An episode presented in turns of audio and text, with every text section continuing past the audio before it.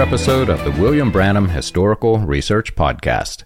I'm your host, John Collins, the author and founder of William Branham Historical Research at william-branham.org, and with me I have my co-host, researcher, minister, and friend, Charles Paisley, the founder of christiangospelchurch.org and together we're examining the history and the intersections in history between William Branham and other key figures that either influenced or were influenced by the post World War II healing revivals.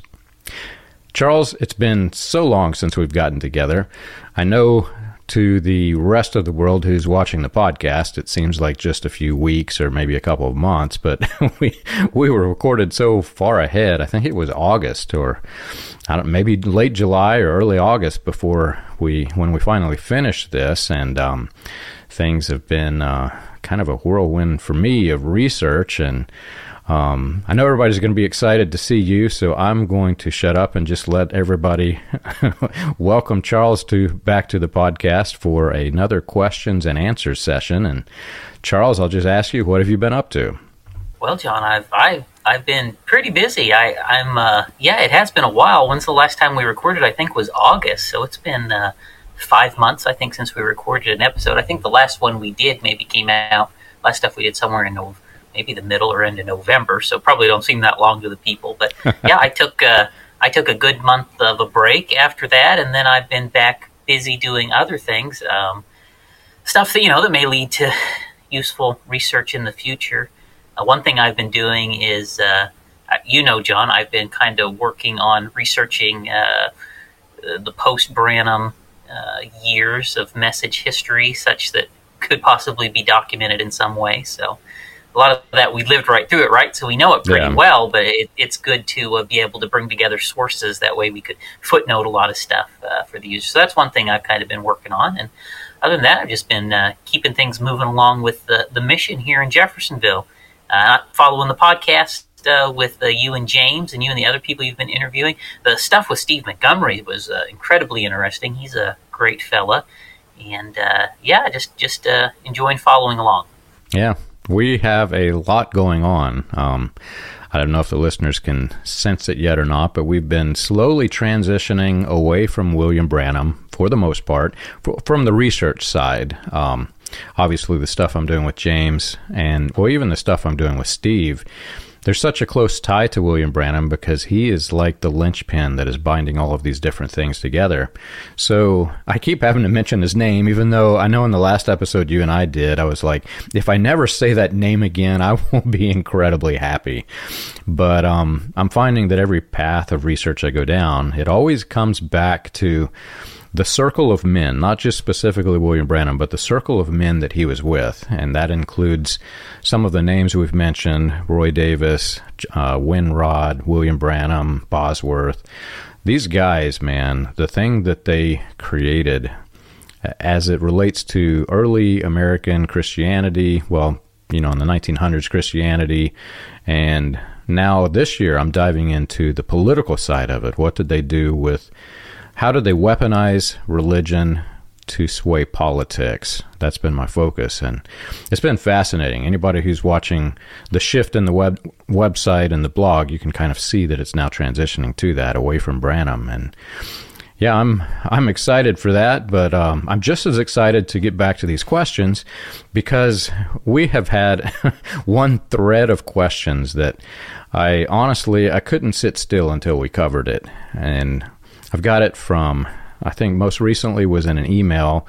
It's been all through woven through the comments if anybody's following that. Um, I've even received I think it's either a text, message or a phone call asking about what what were the top heresies that William Branham introduced because now that people can see, and I've got several questions asking where can they print this map that um, this this chart that you and I created, mostly you, but I put on the website where it shows how you know how all of this merged together and created evolved from the early Pentecostal movement to the NAR, which I'll throw that up on the screen here now and uh, put a link to it so you can see it. But once people realized that this thing that we talked about in our historical podcast was actually the roots that grew into the NAR. They're like, oh my gosh, well, what heresy did William Branham introduce, and how does that relate to the NAR? So I got really excited to do this, and you and I chatted, but we want to talk about. You know, there's probably a hundred different heresies we could talk about, but we want to talk about some of the most fundamentally important to this this thing that grew into the NAR.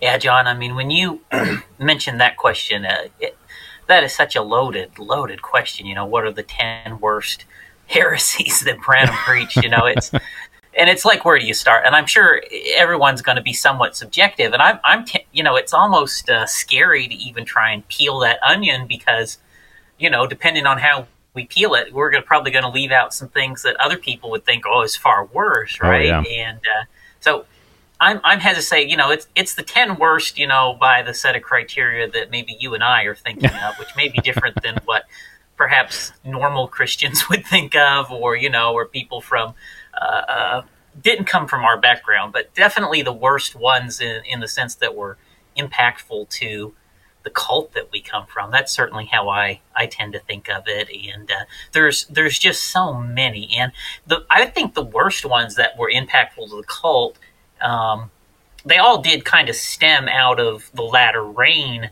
uh, teachings.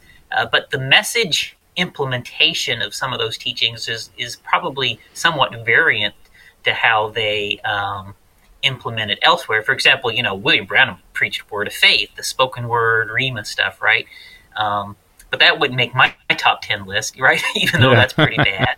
Um, you know, he taught positive confession, which is, you know, uh, bad. You know, that probably would make my top 10 list. So there's quite a number of things that I'm sure would probably make most other people's top 10 lists that, um, to me, if you probably just don't realize how bad Branham was. yeah.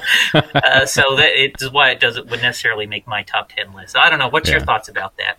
Well, I had trouble answering the email because you know whenever you're whenever you're diving into theology and you know whatever church you attend, you have your set of things that is the things that you consider most important to you. And usually they have to be the things that are being discussed in the most recent sermons, right?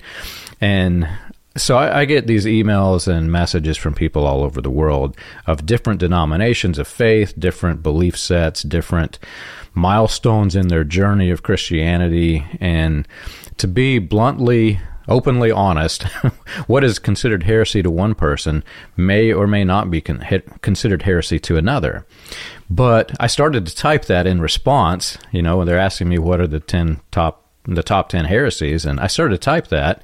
But then I thought there are some Christians who are in the fundamentalist mindset who if you answer like that that answer itself is a heresy because you should think that X Y and Z is the top heresy right? Uh, there is no greater heresy than questioning the godhead for example is is the belief of some. While other people that have contacted me they they openly say, you know, whether you're oneness, whether you're Trinitarian, everybody is in their journey and they'll they're if they're Christians if they believe in Christ. And so they're more open to it which that's a topic that Charles and I are probably not going to go deeply into today. I know everybody wants us to. Let's talk about the the trinitarian and the oneness debate. Right and and, and kind of to the godhead specifically I know that in probably people on the outside generally look at the message as being oneness, and the majority is, but not every sect of the message is oneness. Actually, two of the major sects are not oneness, and so there's there's things like that where when you when we try to discuss it, the different sects of the message uh, will say, "Oh, William Branham never believed that," or William Branham never because he was so contradictory, right?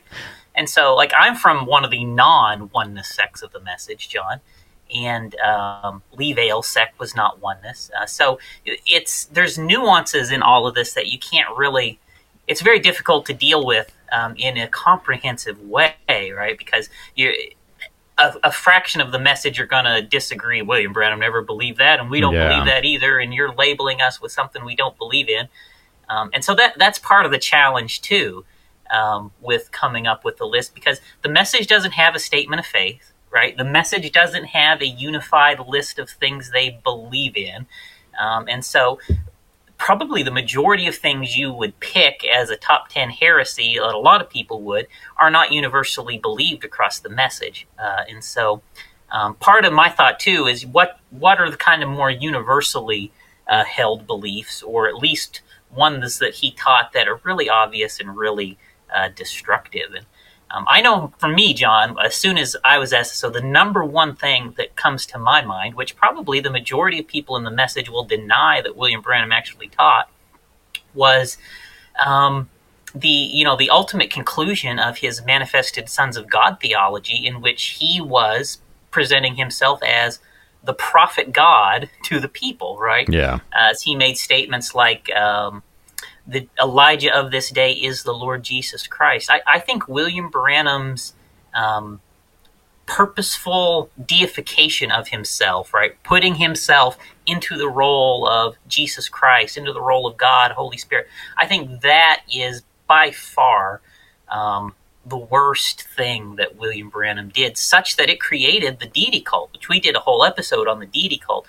Um, I think that is by far the worst thing that William Branham did, which plagues every sect of the message to this day. I would agree. You know, whenever I address the Trinity question, I always address it like this.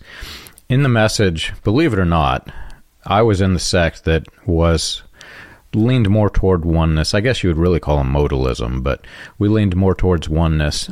And say, I'm one of the few Christians that actually read the Bible when I was growing up. I actually knew what was in it.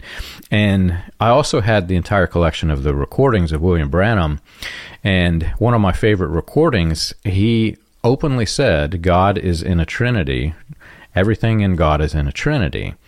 And so I read that or heard that, and then I, you know, I'm reading the Bible how God sent the Holy Spirit, and you know, there's a clear distinction for me. So believe it or not, in in the message, even though I was not supposed to, I believe the way that Trinitarians believe, but I was falsely trained to believe that they. Be, I was falsely trained to believe that Trinitarians thought there were three gods. And so I, I, clearly remember, I think I may have mentioned this in one of the podcasts, I clearly remember getting into a very heated debate with a uh, young Christian. I think we were both 16 years old. I was working as a dishwasher in a steak restaurant. And we got in this heated debate because he was trying to tell me that he was a Trinitarian and the Trinitarian God was the correct one. And we got debating scripture for scripture. I was quoting him verse, he was quoting me verse, and we were saying the same exact thing, but he was using the word Trinity. And so I was like, no, man, that's evil. and so the way I address it is William Branham himself didn't take a position, and he condemned anybody who did claim the persons of the Godhead had in in other words taken the mark of the beast. He doesn't openly say that, but he insinuates they have taken the mark of the beast. And he himself accepted the persons of the Trinity in one of the sermons. So my opinion is you have to be something. If you if you do believe in that there is a God, you can't flip back and forth as to what that God is. You either make a you know make a decision and then maybe you may change later. You may change your decision but you don't bounce around from town to town and pretend you're one thing in this city and pretend you're the polar opposite in the other city and then flip back, which is what we see happening.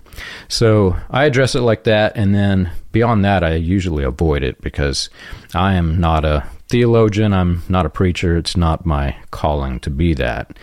But I would agree with you. There is no greater heresy than making yourself to be equal with Jesus Christ. And I have I have yet to attend any message church that did not place William Branham's words as equal with the words of Jesus Christ. Not one. In fact, there's a common phrase, they won't say the prophet God because that's obvious heresy. Instead, they say the word prophet. And then they will tell you you know, after they mention this phrase, they'll, in a roundabout way, explain how his words are equal to the words of Jesus Christ in the Bible. And in doing so, they are making William Branham's words equal to Jesus Christ. There is no greater heresy than this. right? And and the message has to make William Branham's words equal in authority to the Bible, and really greater in some ways because he overrides the Bible in a lot of ways in, in his teachings. And part, you know, a lot a lot of message preachers and people will say the message is in the Bible, and what they mean by that is the symbols on, on which message is based are in the Bible. Yeah, yeah, the midnight cries in the Bible. Yeah, the shouts in the Bible. But the interpretation of what those symbols means is not in the Bible. Okay, no. the interpretation that the message believes those symbols means came from the lips of William Branham. Okay, and the the sole authority for believing a large percentage of message teachings is that William Branham told us this is what this symbol means. This is what the shout means. This is what the midnight cry means. This is what the red horse means. This is what the black horse means. This is what the three woes mean.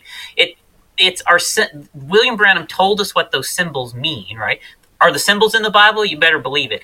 Are what William Branham told us those symbols are in the Bible? No, definitely not. Our entire basis for believing what those things means are the fact that we thought William Branham uh, was inspired of God, led of God, moved of God, and that he was speaking something on par with, with the power of the spoken word, right, to tell us what all those things were.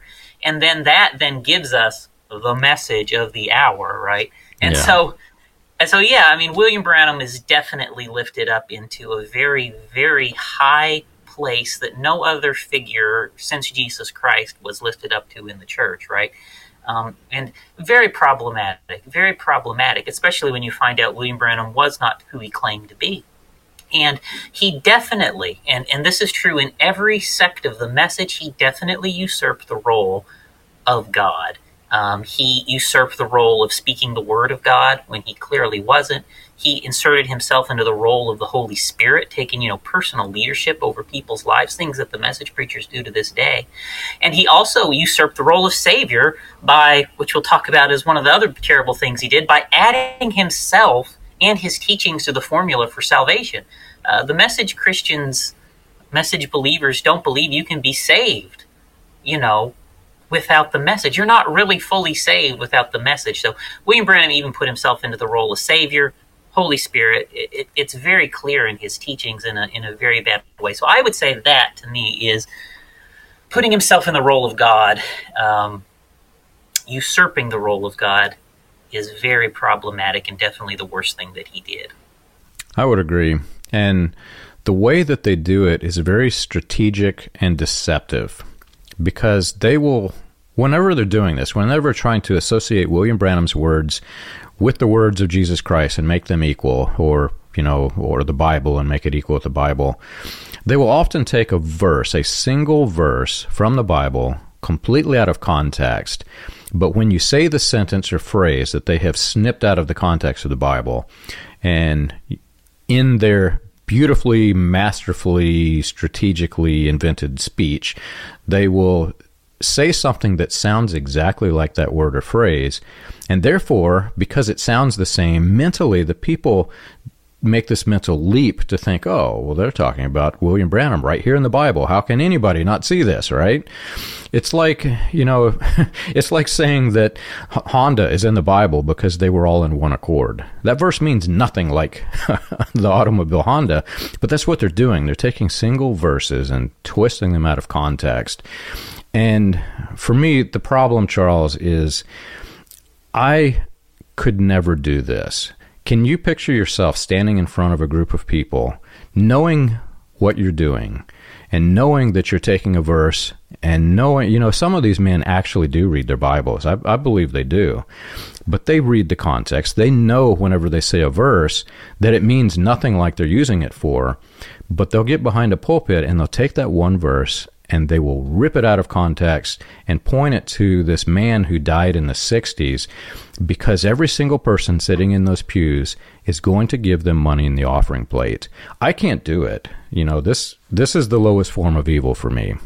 Yeah. So, I guess kind of moving on to the next the next item. So, John, I I, I just jotted these down and these are not in any particular order. So don't yeah. think I'm trying to rank his heresies here on out, you know, worse, you know, one worse than the other. I, I definitely think the making himself into a god was by far his worst heresy. But um, here on out, this is just in, in, not in any particular order. So the second one I, I, I, put down was what he did in the marriage and divorce sermon, John, and we um, we actually did a full episode where we went through the marriage and divorce sermon. But in that sermon, he claimed that Satan was co-equal with God. That's a direct quote. Satan is co-equal with God. He's like, didn't you know Satan was co-equal with God? Um, that is uh, terrible, terrible, terrible heresy. Satan is co-equal with God, and then through his reasoning, um, and the reason he brought that in was because he's trying to explain how man was made in the image of God, but then woman was uh, designed beautiful because Satan likes beauty. So man was made by God in the image of God, but woman was designed by the devil to be beautiful because the devil liked beauty. Um, and you know he goes through a whole uh, explanation on that, how you know Michael and Michael and Lucifer didn't get along, and Lucifer liked beautiful things, and he wanted his kingdom to be beautiful, and uh, very bizarre um, explanations, things you don't really find in Scripture. Uh, but, anyways, the ultimate conclusion Satan being co equal with God uh, designed women to be beautiful because Satan likes beauty. So, I think that is another very um, heretical thing that he taught, which a lot of people in the message generally don't believe um, and most don't repeat that. But that is another very terrible thing that that William Branham taught. As I was leaving the message and deprogramming and trying to understand what is this world and what does it mean and what is religion and what is Christianity and how does it differ from the message, there was this book that I read that described the worship of Satan. And it was a Christian book. It was talking about the worship of Satan in today's world. And there aren't you know, well, there may be, but in general, they're not these temples where you go and sacrifice a child and blood's running down the altar today, where they're worshiping some satanic deity. Instead, today, people lift Satan up in power that he does not have mentally and often through words and even in sermons they do this. And the book made a very strong argument that if you take Satan out of his place and lift him up into power in your mind, you're actually worshiping Satan. And if you do it in a setting where you're talking to other people and training them to worship Satan in this way, you know, to deify Satan in a way that Satan is not a deity, that you're actually a priest for Satan it, it, was a concept. It really took me a while to get that. I think I actually had to read the book a couple of times because this is a concept that was foreign to me. We did this. Charles, we were scared of Satan. Where most Christians, they teach you peace and, you know, you're protected by God. You go hear a normal church that's preaching the normal gospel, you walk away feeling a sense of security because God is with you. But when you go to these cult churches, they have glorified Satan to such a level where he is a deity and you are scared that he is going to snag you at every turn. That's the way that they do it because what they're trying to do, like all cults, if you can lift the enemy in power and then give an answer to this enemy, which is, oh, by the way, our central figure, then the central figure has the answer, and now you're looking to the central figure for the answer. So in the way in which the cult has presented Satan, William Branham was actually, according to this book, and now in my opinion, he was worshiping Satan. Yeah, there, there's really just no way to. And I've heard some message preachers try to do it, try to walk around the uh, and explain away the Satan is co-equal with God quote. Uh, but yeah, I mean, if if if there is no way around it. You have got to throw William Branham under the bus. Satan is not co equal with God. There is no way to rescue that quote. Um, and, and the best you could do is say William Branham was misspeaking, right? Which is what most do. But then at the end of the sermon, William Branham said it was all thus saith the Lord. So he, he's misspeaking in it thus saith the Lord. So it, it's uh, it's that is an incredibly difficult uh, uh, sermon to to wrap your mind around. Uh, but yeah, a lot of people, a lot of message preachers will dance around it. Um, so maybe moving on to the next item on the list. Um, this one's a okay. good one. So William Branham preached a sermon called The Token. The Token. And the token sermon represents the message formula for salvation. Okay, so this is how you're saved in the message, the token sermon. You've got to have the token. Do you ever hear that, John? You, you must have the token. You must have the token. You know, and so there is a an obsession with that. And if you hear message preachers talking about you must have the token, there that's loaded language referring back to William Branham's token sermon, and it's the message salvational message formula for salvation. So I would put this into the top 10 list um, uh, because William Branham utterly bastardized the gospel with this sermon. Um, he he sidetracked people, he trapped people, he led them down a path that will never lead them to true salvation, right, with, with that sermon. And what he did in it is he introduced um, basically a ladder of steps you climb to salvation and it starts out with first. And John, I, am sure you you can you know all this from heart as well. first, you need to be justified, my brother. Um, you got to get under the blood. Um, and now, justified though, that's not good enough, right? You're not gonna. You're just back there with Martin Luther, right? yeah. So after you get justified, then you need to work up to the second step. You got to uh, be sanctified. God will not fill an unclean vessel, my brother. You must clean up your vessel. Uh, so, and sanctification is basically a turns into a list of rules you must keep in order to be appropriately holy. Um, upon keeping this uh, list of appropriate rules to make yourself holy, uh, they, you then become a candidate to receive the Holy Spirit. And baptism of the Holy Spirit then becomes your third step. Um, but you're still not really going to make it through everything, even at that stage. And then it finally climaxes with uh, receiving the message for your hour. Uh, and the true evidence of the Holy Spirit in the message is believing the message, right? The evidence of the Holy Spirit is believing the message in the message, which is pretty convenient, isn't it, John? and so, and so you you've basically William Branham has added himself and his message as the final step in his message salvation formula. Um, in there. And so you must receive the message for your hour. And then, of course, message preachers, you know, continue to build on this to the day and all the other sects because William Branham's gone, and now there's a new messenger, new message with new message. So it's it's a new message for the hour every hour on the hour. And and so and so you need the message for your hour. And and I know where I come from in different ones. They'll say, well, the message is for Brother Branham's day. That'll save you in '63, but you need what I have today to still be and so the preachers continue to recycle this to add themselves over and over again into the message of salvation. And then you're all the way down today in 63 like where I come from you needed the message of Raymond Jackson. Uh, you needed the message of William Branham and you needed the message of Raymond Jackson. And then you needed the message of his successor. And you've got to have it all in order to make it right? Yeah. Uh, and if and if you don't make it guess what? I mean, you know what happens, John. You get to burn up in the tribulation, and maybe you'll still be saved. Well, if you're in the message, no, you couldn't be saved, right? Because you can't be in it and leave and still be saved.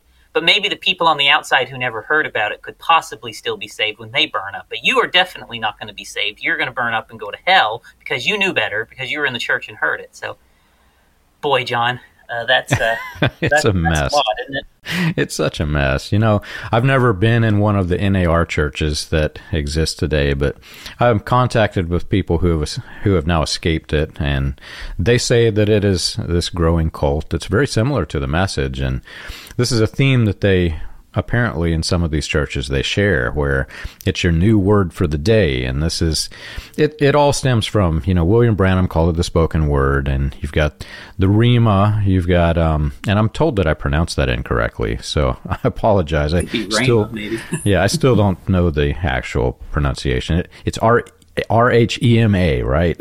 We're not Greek scholars, right? I'm, not a, I'm not a Greek. I'm not a scholar at all, man.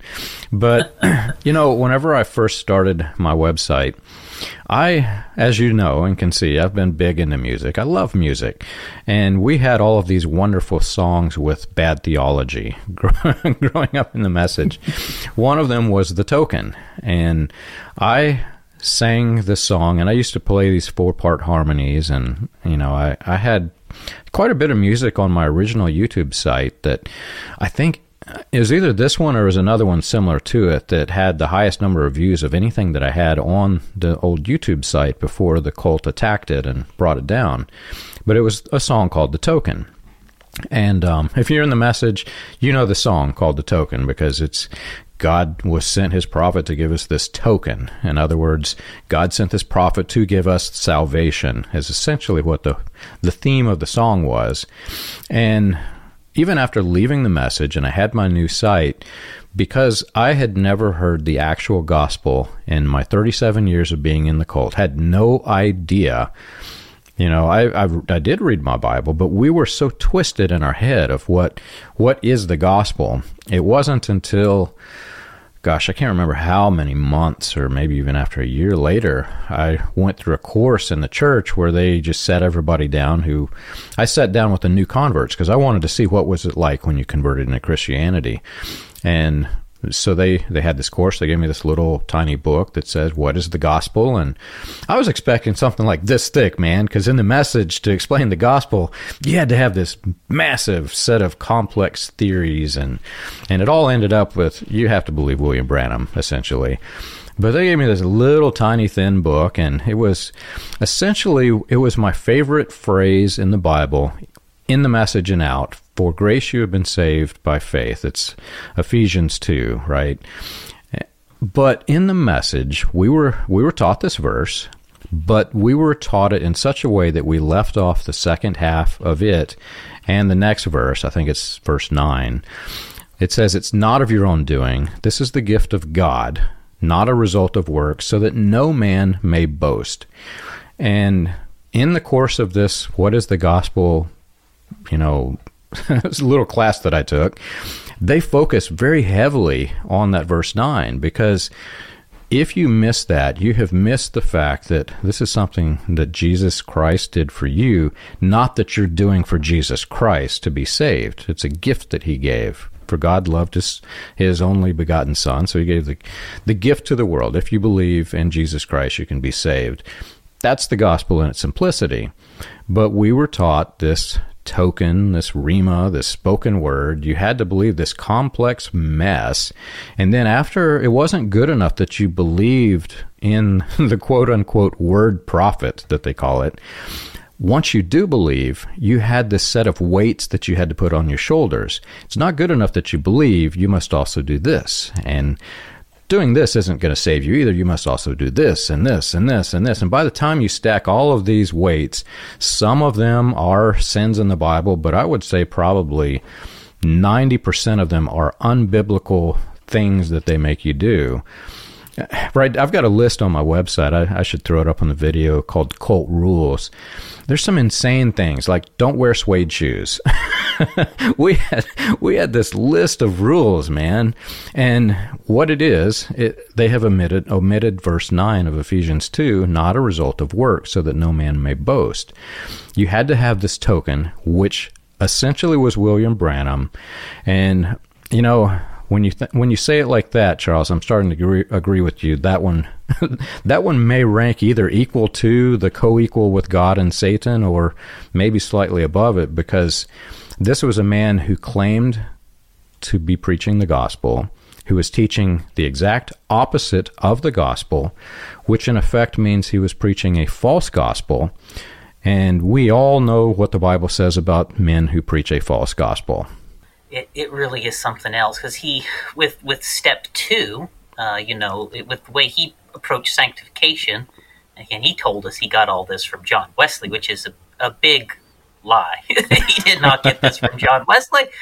Uh, he got this from the higher life movement is where this came from. But he basically turns step two into salvation by works right? You here's the works you must perform and then you can be saved. So step two he added in works into salvation the salvation formula um, with receiving the Holy Spirit, he made it this really vague thing, which I don't know, you know, I don't know how it was where you come from, but generally the preachers say you just need your experience. You need an experience. And is that how you heard it, John? You need an experience. And of course, no one really ever explains what this experience is that you need. You just need this experience. Yeah. Um, and, and how do you know, right? And then, of course, then the truth the, the, the evidence that you actually had this experience is that you believe the message. so it's something else. And and uh, the truth is, the messages, uh, the token, the message formula for salvation is not really unique to the message. It's adapted for the message, right? Yeah. Uh, but it, it is not unique to the message. It, William Branham borrowed the broader latter rain movement has that, and so what what you find out in other latter rain influence group is they'll use different terminology. You know, instead of message for your hour, they might refer to it as the present truth. You probably heard that phrase a lot, yeah, John. The present. Always. you must have the present truth. And it's this idea that William Branham brought in that the formula for salvation changes. It changes in every age. So, in every new age, you've got a new formula for salvation, which is, yeah, it's incredibly heretical, but it, it allows them to constantly evolve the requirements for salvation.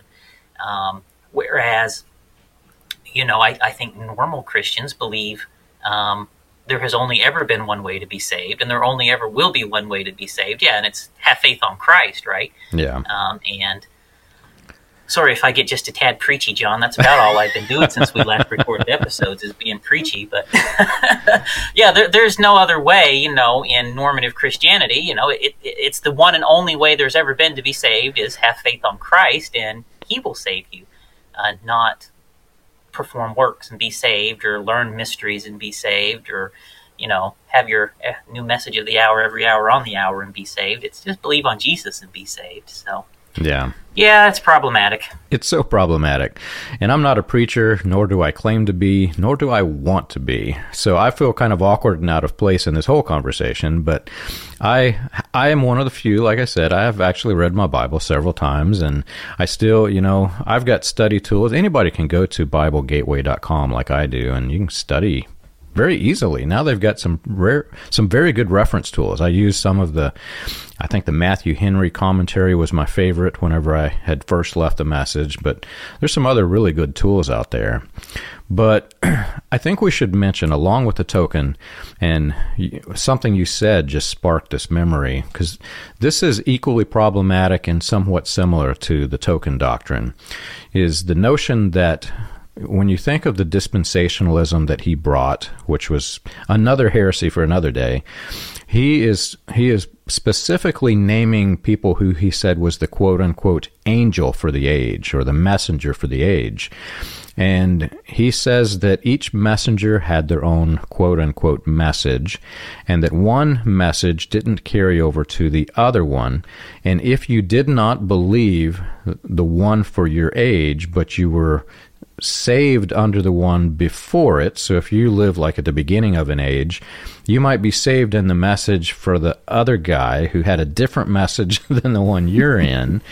And it was the problem is he is talking specifically and you know the apostle Paul was the messenger for his quote unquote age. And he is specifically saying that the gospel that the apostle Paul preached was not good enough and he gives this whole quote unquote vision where he's seeing all of the he, he called them his people. He sees all of his people waiting to go through the judgment and they're all scared. Are we going to be judged? Are we going to make it? And and he said well i i preached the same message that paul preached. And then they say well we're resting on this. In other words we're resting on your words instead of the words that paul wrote in the bible and in some cases, he come he goes as far as to say that the message for one messenger won't work for the next age. In other words, I don't think he openly says this about Paul, but he says you know, in some cases, the messenger had a different message, and you can't be saved under that message.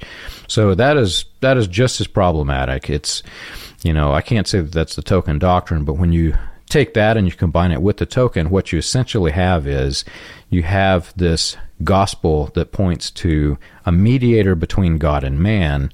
You know, in the book of Timothy, it says, There is no mediator between God and man except for the Lord Jesus Christ. And we all know that William Branham was not the Lord Jesus Christ.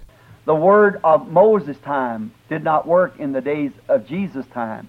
The word, the word in the days of the apostles does not work in this day. You know, there, there's no way there's no way to justify that. And he no. definitely was teaching uh, that the formula for salvation changes uh, with every age of time, every hour on the hour. Message for your hours, what you must have. It's so problematic. You know, they make the complex formula for salvation in the message so difficult that I was somewhat immune to it. Like I said, I did read the Bible, and my favorite verse was, By grace you've been saved through faith. I was twisted as to what that faith meant. I thought it meant you had to believe in your prophet because that's what I was trained and manipulated to believe. But I did have faith. I believed in William Branham. I believed in Jesus and William Branham, like like every good message Christian should be, right? But we we traveled a lot. We went from church to church, many different places, and some of the churches did not allow altar calls because some versions of William Branham's stage persona was against an altar call, which is odd when you really think about it. Other versions were not, and he would have altar calls. And so some of the churches we went to had them, some churches did not. But I never will forget, I, I was very secure in my faith. I was a believer. I believed it hook, line, and sinker. But I never will forget, I, we started attending this church, and suddenly they had this big altar call. And I watched as all my friends got up and kneeled down, and I, I just I felt out of place because I've been taught, well, you're not supposed to do this, and they're all doing it, and it, it really felt awkward because you felt like it, you're supposed to go. I don't know if you've ever been through an altar call where it's like a forced altar call, which is what they're doing in some of these cases. But I was like, well, I, I don't know what to do here. So I just sat there and then after the service, you know, everybody's crying. The girls have they don't have makeup, so it doesn't run, but you can see the tears, and they're they're talking as though they don't know whether or not they're saved. And even in the in the cult, whenever I was even in this wrong mindset and did not understand the gospel, for me that was problematic because if you read the Bible, just simply reading the Bible gives you the security that you can be saved by grace through faith. And I had no question whether or not I was saved, not one single question. And yet these people are being trained and manipulated on several occasions that they had to come to the altar to answer the question and find the question, Are you saved? And some of the people, like, as long as we attended that church, they never got their answer. And, uh, you know, I'm laughing just because of the absurdity, but this is, this is a very serious thing. These are ministers who are teaching the opposite of the gospel, and they're scaring children in their eternal salvation, which is robbing them of the greatest blessing that you can even get in a church. Yeah. there is so much there, and uh, the way it all works out is it really don't matter what you do. You're always in doubt of your salvation because you know maybe maybe you're saved, but then maybe the demon of television seduced you to watch a TV show. Or the you demon lose your of salvation. Sports, yeah, or the demon of support sports, you know, seduced you to play a basketball game or something, yeah. right? And yeah, and then you're oh, am I really sanctified now? I've went back and I've my vessel's not clean anymore, right? Um, you know, or and it could be things more serious than that, which are actual real sins. But you know, in the message, it don't matter if it's a sin or not, right? You're you're uh, you touch that yeah. basketball, you're in trouble there. You know, you you that TV demon got you, man. You watch Leave It to Beaver, you're in trouble, man. So, and sometimes whether you did it or not, if the preacher thinks you did it, sometimes that was enough to lose your salvation. Yeah it's crazy. So you know, all of those sort of things are other preachers are always constantly making you think that you know you're not you're not saved for whatever reason. And then even if you you know have this experience, right? Well, the evidence is believing the message, which in part is understanding the message. And the thing is such a convoluted, complicated thing, right? Very few people even grasp. I mean, it is such a complicated message, right? Uh, very few people, unless you know they study endlessly, can even begin to uh, you know unravel the the complexities of the message. It is uber complex. I mean, you know it, John, as well as yeah. I do. Um, and most people just are not unable to unravel all of that, right? And so then, oh, do I really believe the message because I can't even explain it? It doesn't actually make sense to me. And they know back in the back of their mind, wait a minute, this thing don't add up. I, and then they're, my faith, I don't believe I'm going to hell. I don't believe the message, right? And so it's just a trap that traps all kinds of people into the state where they never really believe they're saved and they live this tortured life, honestly, um, trying to feel saved in a token type system of religion that will never actually let them feel it, right? And Yeah. what they don't realize is that all the people around them who say they are saved are actually just hypocrites who are watching Leave It to Beaver and everything else, right? And and then when they wake up, it's like, holy cow, man, we I remember that, John. You know, at a certain point, you know, towards the end, I'm like, I started to wake up and I realized, am I the only person here that actually keeps all the rules? Are you kidding me? no. Like, what in the world? You know, we many churches you weren't allowed to watch television, and in especially in the Jeffersonville area, I'll never forget coming back here and being in the home of I won't give his name, but this is one of the most respected people in the cult, coast to coast. And I went in his house, and we were watching Abbott and Costello, and I was like, "Wait a minute! I'm not even allowed to have a TV in my house. I'm watching Abbott and Costello in your house." And looking back, you know, the way that they present the gospel, I don't know if you've seen the skit. If you haven't, you need to see the skit, the Who's on First skit. They're talking in circles, man. Who's on first? And and this baseball player says his name is Who. If you haven't seen it, go watch it. It's funny as heck. But what they've done is they've turned your fear of salvation and their answer to what is the gospel into this who's on first game where it's a circle. It can never be answered. And in doing so they have created a pyramid scheme that is an in an infinite pyramid. And for me again i go back to the thing. This this no great no better than a petty thief what they're doing. They're doing it in such a way where you know they're getting paid every sunday for this. And so they're creating creating the problem adding themselves as the solution and then creating a problem that that is recurring. It presents itself in a recurring way. Instead of just simply saying look guys believe in jesus. Go home. Rest in peace because you're believing in jesus. Here are several bible verses that tell you you can rest in peace because you're believing in jesus.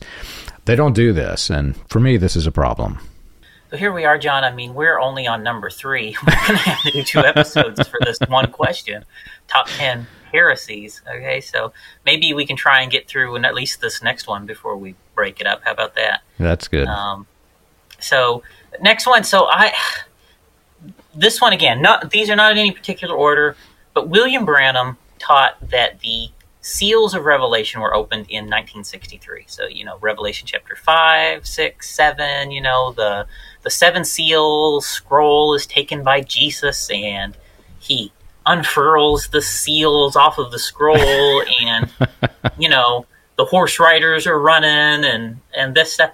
William Branham taught that those seals that Jesus arose and removed those seals from the scroll in 1963, um, and that as Jesus did that, that angels brought him the secret revelation of those seals, um, and that is.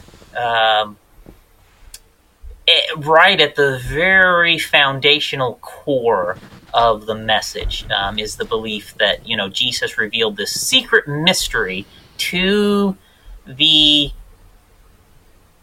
earthly bride through his humble prophet William Branham in 1963. And so this makes my list, John, because that thing is a total hoax. and It's to end, he hoaxed the whole thing. Absolutely. It is unbelievable that he hoaxed that. and if you take that away, there is no message. You have Yeah. no message if that did not happen. Um, and it's unbelievable. That's the the everything he told us about it is an absolute hoax. He was not hunting on February 28th, 1963 this face of Jesus that supposedly showed up in the sky was actually it was supposed to be made by angels, so he said. It's actually made by a rocket. And then the the the message that the angels came and gave him about the seals, lo and behold, we find them wrote in the books yeah. in his library. God have mercy, John. God have mercy. He hoaxed us on the most important revelation. Uh, and so, you know, whatever you want to say the three woes are, and, you know, the red horse rider and all that, hey, maybe Clarence Larkin's right. Maybe Charles Russell's right. You know, I don't even got to touch that. but that sure never happened in 1963. What a scam. What a scam. It is such a scam, and you know what's? I'm laughing. I shouldn't laugh on- on a this is why I won't be a minister, right? Because I would laugh the whole sermon. I, I, would think of the absurdity of things that we were taught in this religion, and I just couldn't do it because some of them are funny. If you really take a step back and ignore the fact that they're sending souls to hell, some of them are actually funny. And for me, this one ranks up there in the top funniest. If you think about Leslie Douglas Ashley and the rocket blast and the fact that the only reason that he's even got you know the only reason he even has to go save Ashley is because of his halo photograph. This whole thing, it's like a comedy, an absurd comedy. But even funnier to me is the fact that if you gather any two message preachers in a room, I don't care who they are, get two of them together and ask them, okay, well, what was the mystery that he allegedly opened that was underneath that seal, you're going to get two different answers. get four ministers in, you're going to get four different answers. This was a mystery that he allegedly revealed to the church, and the church doesn't know what it is. And the reason why there's so many splinter groups is because there are ministers that think they have the revelation. And you've got the Thunders group. Well, they know what's the revelation of the Thunders. One of my favorite books, and I have it on my desk with all of my Branham literature, is The Lord of the Rings. The mystery that Frodo Baggins got was the ring. And I can ask any person who has seen The Lord of the Rings, and they can tell you, okay, he had a ring he they know what the mystery was, even though he was invisible, right? Well, in William Branham's case, he had allegedly this fantastic thing happen with seven angels and this great mystery that he revealed, and he doesn't say a single thing that you can't find under another author's name, or, you know, in some cases, the authors that he's quoting is just simply quoting Bible verses. It's not even a mystery. Just open your Bible and read what is being said. There is no mystery, but they will tell you that he revealed it, and you, as a poor message believer, trying to figure out, well, what in the heck is the mystery? You go through these mental gymnastics, and it's another who's on first. you know, here we can laugh about it right now, John. I mean, at this stage, I've been out of the message almost three years, and you can, can laugh about it. But when you discover this and you're still in there, uh, I mean, the the best description of the reaction is utter and sheer horror.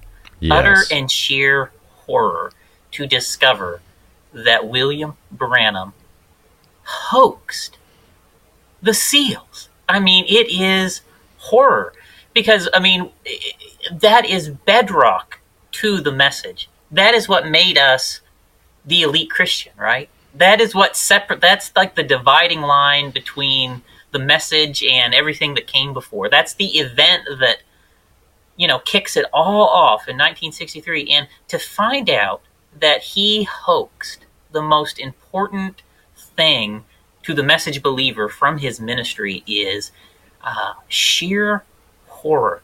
And you know, when you're in there, you do not want to let that go for anything because that collapses your world. Honestly, it, it, will collapse your world to to admit that out loud, and you will tie yourself in knots. You'll try to find any loophole you can to hold on to it. Okay, yeah, yeah, the cloud was was made by rockets, but the revelation is still good. Yeah, he wasn't really out hunting. You know, we don't, there's something fuzzy there about the story, but we still got the genuine revelation. Oh, yeah, I can read a lot of it out of these books. but the angels really did give it to him, and this is some sort of a weird coincidence, right? Like, you will find ways to continually just push back the reality that William Branham lied to us about every single aspect yes of the revelation of the seals. And God have mercy, John. I mean, again, maybe Charles Russell's right, maybe Clarence Larkin's right, maybe John Gill and these guys he copied from is right. You know, hey, maybe it's so. Um, you know, I have my opinion, right? But I'll leave that out here. But he lied to us about all the about about where it all came from and what happened, and it is so horrific when you were in the message to come to that reality. And, and dear message listeners, if you're listening to this, I mean, my heart goes out to you. I mean, I know the pain, I know the suffering that coming to that knowledge will, will bring to you. My heart goes out to you. And I totally understand why some people rather hold on to the fantasy than to admit that the very core of your worldview is based on a hoax. Yeah, for me, Charles, I don't know if the audience saw it or not, but my dog just walked in here. I when I go for a walk with my dog, I have to carry these little plastic bags because along the way she's going to stop and I'm going to have to pick something up. I'm not going to tell what it is. But this thing that William Branham did is not much better than that stuff that I pick up. I'll say it like that, and you can use your imagination. But all joking aside, this is a very serious thing that he's claiming here because the Bible said no man is worthy to open the seals. And that is really the heresy here. He's claiming that he did it, and all of these ministers who come after him are openly claiming that he did it and they're they're fully ignoring the fact that the Bible says no man is worthy to open the seal. So what does that leave William Branham? The answer to this, as my grandfather would say, is he was more than a man. He was God tabernacled in human flesh. In other words, we deify William Branham so that he can become greater than a human being and he can be elevated to this level just like we've elevated Satan in your minds and we're worshiping Satan. You're worshiping William Branham. It really comes out plain and simple. It's it's that simple. And if you are listening to this and you're one of the NAR researchers, you're already aware that all of these men who are in the NAR, they've used William Branham as a stepping stone. And they have claimed that he was a prophet, a healer, he was a God spirit filled man until he suddenly went astray. They're not telling you this stuff about the seals and the cloud. Go back and listen to, I can't remember what episode it is, but listen to our series on the cloud if you want to see what kind of a man this was. There was no spirit involved here. This was a fraud, plain and simple. But as you said, Charles, we've we've gone a bit over. Um, let's wrap this up here, and then uh, we'll come back next week. We've got more questions that have been sent to us, and we're addressing the the issue of what are the what are the greatest heresies that William Branham brought to the church, and how does that flow down through this chart that I shared earlier in in the video? If you're watching the video feed. So if you've enjoyed the show and if you have a question, you can send it in to us and we'll uh, try to address it sometime in the future. If you want more information, you can check us out on the web.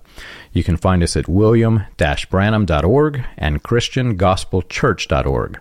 For an overview of the historical research of William Branham and the healing revivals, read Preacher Behind the White Hoods, a critical examination of William Branham and his message, available on Amazon, Kindle, and Audible.